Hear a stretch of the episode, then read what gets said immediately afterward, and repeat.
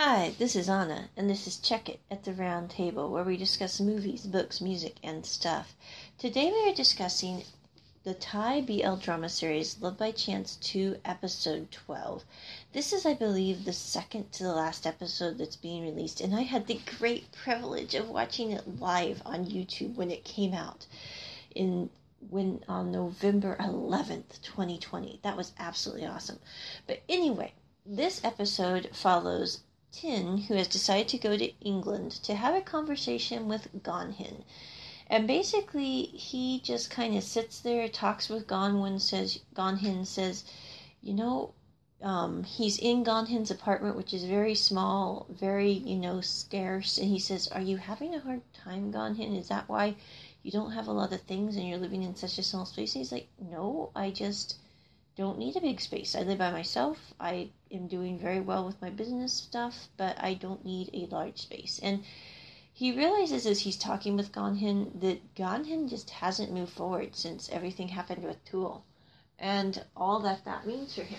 And he says, you know, they basically have a little heart to heart where Gonhin and Tin are like, Tin's like, I'm not the same kid I was.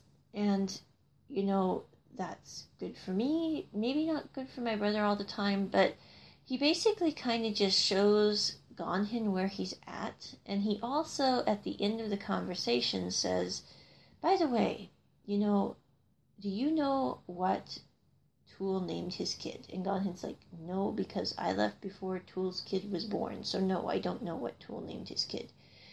And Tin says, Well, Tool named his kid the love that I gave away to someone. And he said, you know, I think that's kind of interesting him, considering that, you know, Tool's wife's name was this and Tool's name was that. And apparently, when that happens, they typically name their kid something similar. And he says, you know, he didn't do that. He named his kid the love I gave away to someone. And he said, you know, I'm not sure if that's basically going to make a difference to you, but also Tool is no longer married. He got a divorce. And with that, basically, at that point, Gonhin completely loses it. He sits there and goes, okay. And, you know, I don't get weird, but Gonhin's been kind of in a holding pattern ever since everything blew up with Tool and all that issue. And you really don't know what led to the whole thing with Tool going out, meeting this woman, having a kid, then getting married. You don't know what all happened with that. I do think it's kind of like in Love Life in the Line with Akira and Yuki, where Akira decided he wanted to have a normal family. He wanted to have the prestige that would give him in society, and he also wanted to have a kid. And he's like, well, you know, I've never really understood. Well, there's always adoption, folks. There's always, you know, other ways to have kids.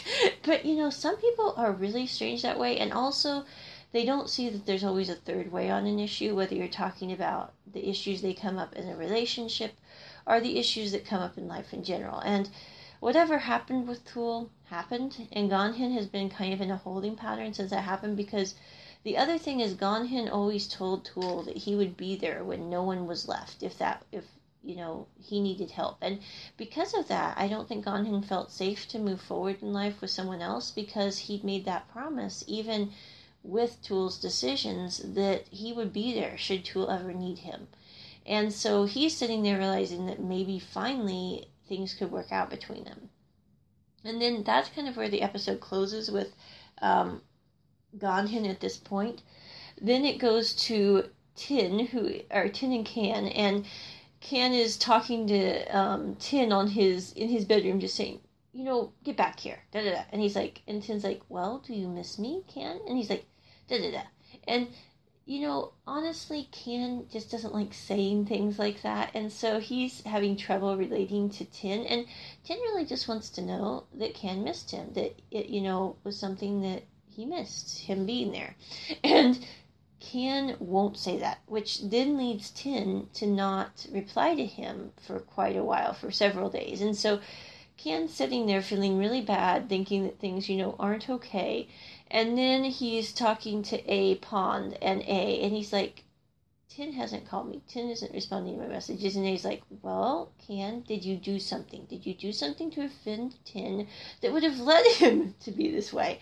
And you know, that's what I really like about A is he sits there and he's not being judgy at either party. He's just like, Well, Did something happen? Did something come up? You know, how did this happen? And then they go to a concert because the song that A's story helped write for the musicians that were featured in this film, um, and again, I don't remember their names in the show. Um, Tum, Tum was one of them, Etum, and basically Etum wrote the song about how even though there's distance, even though there might not be a relationship at this point because of what's happened, it doesn't mean that the other party doesn't care, and that's pretty poignant for Tum because he really likes his stepbrother and his stepbrother in the story, because this is kind of a uh, connected to the Tharn type series. His stepbrother was the ex-boyfriend of Tharn, who had something really bad happen to him, and after that, he just basically closed off all romantic attachment. And Tum's like, you know, I will wait forever for you to be with me, but you know, I'm not going to give up on you. And I think that's one of the reasons why he really related well to A's story. And so they wrote a song, they had it at a music convention there, or conference, what do you call it, event, there in their college. And A got to go to that, A Pon got to go to that, and Can got to go to that. And Can is sitting there feeling rather bad and rather sad that Tin isn't there, and A is actually filming it and then tying um, Pete into the um, post on Facebook so he can hear the song. And there's a scene when the song is developed in this episode where Tum shares the song with Pete, and he said, or, or with A, not Pete, with A, and he says, you know, this song helps remind me that even though he's gone, I actually care about him more because it made me realize how much I care about him for him not to be here. Because I cared about him anyway, but now I care about him even more because I acutely realize what I'm missing by not having Pete here. And so he shares that post on Facebook with Pete. And then he also Can is sitting there feeling rather bad, and he's like, you know, you shouldn't be listening to love songs alone. and he's such a little kid about things. I don't mean it's one of the things I like so much about Can. And then as he's sitting there, he's like, I miss you a blank of a lot. And then um, he gets this rose thrust in his face, and Tin's there going, Did you miss me?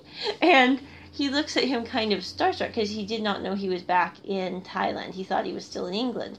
And he's going, and Tin's like, you know, you said that if I show back up, you'd do X. And then Tin just basically, um, Tin and Can basically hug in the middle of this event. And uh, that's what I like about Can has no reservations. Can's not going to sit there and go, you know, initially he did, but once he decided he was going to be with Tin, he's like, I am not going to let anyone determine how I feel about things. So I'm going to hug Tin in the middle of everyone, and that's not going to bother me. And so that's kind of how their relationship ends in this episode. Um, did get a condo. Uh, not Can. Tin did get a condo. Again, I don't know why I keep flipping their names, but anyway. So Tin got a condo so that he has a place to be that is not his familial home, so that he does not have to feel so uncomfortable in life, and also so he has a place to be with Can. And so that is where they go to, you know, have their time together. And then the sequel to this episode, episode 13, which I believe is going to be the final episode, although I'm not positive on that, um, involves Tin having a birthday, and Can's trying to figure out what to do for Tin's birthday. And his sister suggests he cooks, but can can't cook. Can can't, you know, boil water. It's just not a good idea to leave Can in the kitchen with sharp objects or anything that could harm him. I mean, it's just not a good idea. So that's going to be kind of a funny episode to watch to see Can's cooking inabilities brought to light and how that really doesn't matter in their relationship. But um, I really like this episode. Again, I really like this whole series. Uh, it's not a show for kids, it's a show you could watch with your teenagers, but I would not recommend it for children. There's also a scene with, um, again, Techno and Kingla in this episode. And Kigla, when he found out that Techno was okay with him writing letters, stuffed a huge stack of letters in the mailbox all at once one morning, and Techno grabbed all the letters and decided to go read them at the soccer field because that's where he goes to do stuff, etc. And this is a hilarious scene because Techno's looking at these letters, realizing that, you know, even though things aren't good. And the one thing I do think is good about this scene is Kigla knows that he totally massively screwed this up Kigla knows that he did not behave in a way that was acceptable. And, you know, unlike some people, Kigla actually apologizes for his behavior and says, you know, I shouldn't have done what I did. And if we do move forward in this relationship, I promise I'm going to be honest with you from here on out. I'm not going to be, you know, doing that kind of behavior anymore. Everything's going to be up on the table above board. And so Techno's reading these letters, and then he's thinking of what the words are, and he does not realize it. But Can got a hold of one of the letters because he's in the same area, and he is reading. He goes, "Who wrote you these sappy letters, Techno? These are crazy. These are totally ridiculous." And that scene is absolutely hilarious to me, just because of the interplay between Techno and Can and all that craziness, which is absolutely funny. And so that that um, relationship seems to be mo- moving forward as well. Um, they meet at the music event as well, Techno and Kigla, and Kigla has another letter to give Techno. And I think the letters are kind of what turned the tide on their whole relationship because for some reason Techno can be reached through those in ways he couldn't be reached through, you know, talking about it and couldn't be reached through, you know, trying to deal with it with your presence. And so they seem to be working out their little issues, which aren't quite so little. And um, also in this episode, Tool and Ganhin get back together. Um, Ganhin comes down from um, pretty much he's just beside himself after his divorce. His son is trying to help him.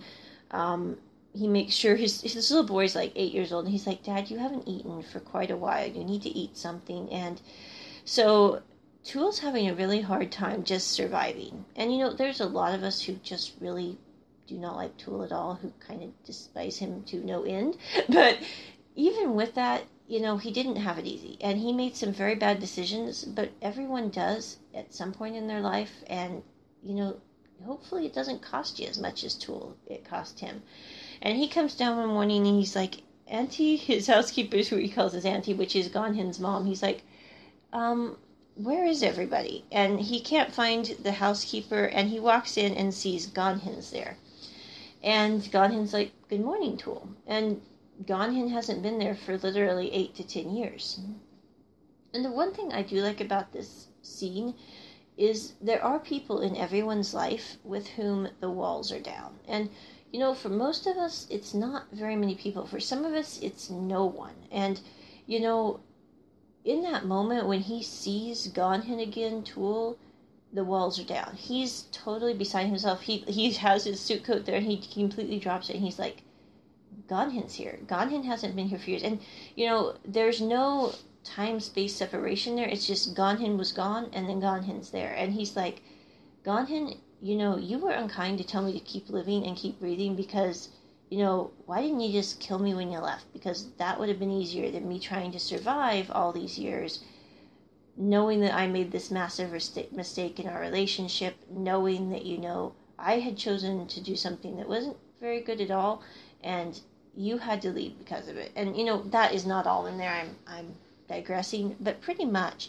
And at this point, Ganhin's like, I'm here. I'm going to be here. It's okay. And they basically come back together. They start their relationship again, and Tin's there to kind of see them and be them being okay. And then they switch back to um, Tin at the event for music, and that's where Tin and Can um, are there in that scene. So we do have that little digression with Tool and Ganhin. Also, at the near the end of the episode, we have another digression with them where basically Ganhin's like, "I'm not going to leave again. I'm going to." And there's my timer. But turn that off. but anyway, Ganhin is like, "I'm not going to leave anymore. I'm going to stay here, and you don't need to worry about that anymore, Tool." And she's like, "Okay, then I will basically." Do whatever you ask. If you want me to go and apologize to Tin, even, I will do that. And he's like, You don't need to apologize to Tin because I know that's really too massive for you right now, but you do need to at least talk to Tin and, you know, behave like a brother should that way. And again, the one thing I do think this series brings out is in healthy relationships, the other party brings out the better of the original party. And if it's not that way, it's probably not a healthy relationship. And you know, that's why Anna doesn't really like rom coms and doesn't really like that kind of thing because typically they're not about people bringing out the better in the other party. They're about, you know, passion and all that, which I'm not saying it's not there, but I'm saying if you don't bring out the best in each other, then there's really no point to the relationship because you're not going to make the world a better place. And for me, that's I think why another reason I really like this series. I give this episode at least a ten and a half out of 10. and um, I'm really looking forward to the next one. And I'm so glad I had the pleasure of watching it live on YouTube. That was absolutely awesome. And so, with that, on and out. Check it at the round table. Bye.